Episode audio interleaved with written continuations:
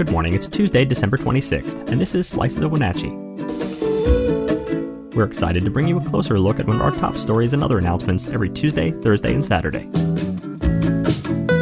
Today, we're exploring the vibrant exhibit Pocket Full of Dreams Journeys of Hope at the Wenatchee Valley Museum and Cultural Center. And later, we're spotlighting a vital but often overlooked community resource in Wenatchee. Before we begin, have you joined Nabur yet? If not, download the app today and join local conversations about issues that matter. Nabur is a site just for our local community, focused on facts, not misinformation. Best of all, it's free for everyone. To learn more, visit wenatcheeworld.com slash N-A-B-U-R. Now our feature story.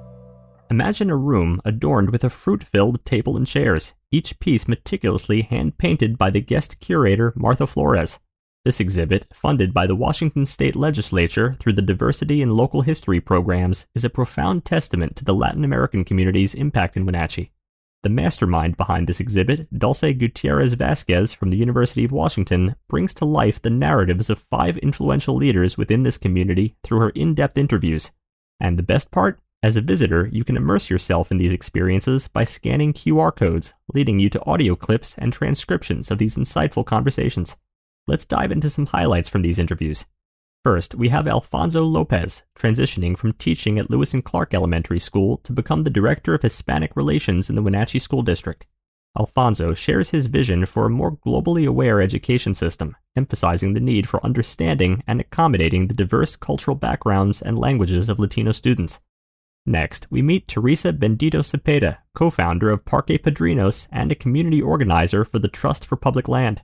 Teresa highlights the importance of cultural festivities and celebrations in keeping traditions alive, especially for those unable to return to their native countries due to immigration reasons. These events not only connect the community with their roots, but also offer a sense of peace and belonging.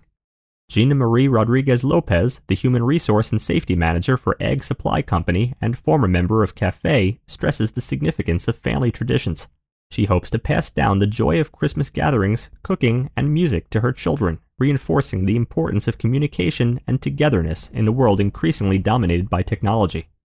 Our journey continues with Ramon Rivera, an award winning mariachi music teacher at Pioneer Middle School and Wenatchee High School. Recognized by the White House in 2015, Ramon shares his passion for improving students' lives through music, academics, and leadership. His efforts have not only reduced dropout rates, but also opened doors to higher education for many first generation students. Lastly, we hear from Minerva Zayas, an employee at Planned Parenthood of Greater Washington and North Idaho.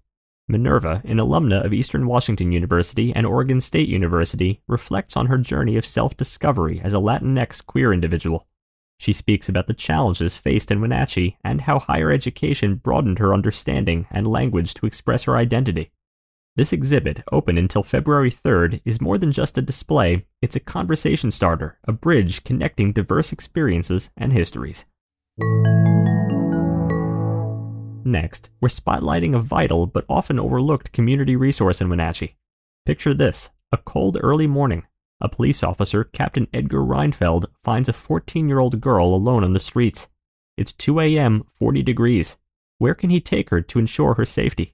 Enter the Secure Crisis Residential Center, or SCRC, at the Chelan County Juvenile Center.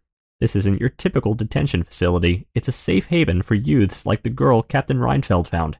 The SCRC offers temporary shelter in a non punitive environment. Children here aren't locked away, they're cared for with access to various support services aimed at reunification and healing. Despite dwindling numbers in recent years, the SCRC remains a critical safety net, bridging gaps in the community and offering hope. To learn more, read our full story at WenatcheeWorld.com.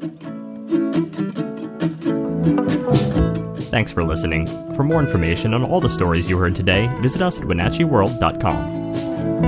The Wenatchee World has been engaging, informing, and inspiring North Central Washington communities since 1905. We encourage you to subscribe today to keep your heart and mind connected to what matters most in North Central Washington. Thank you for starting your morning with us, and don't forget to tune in again on Thursday.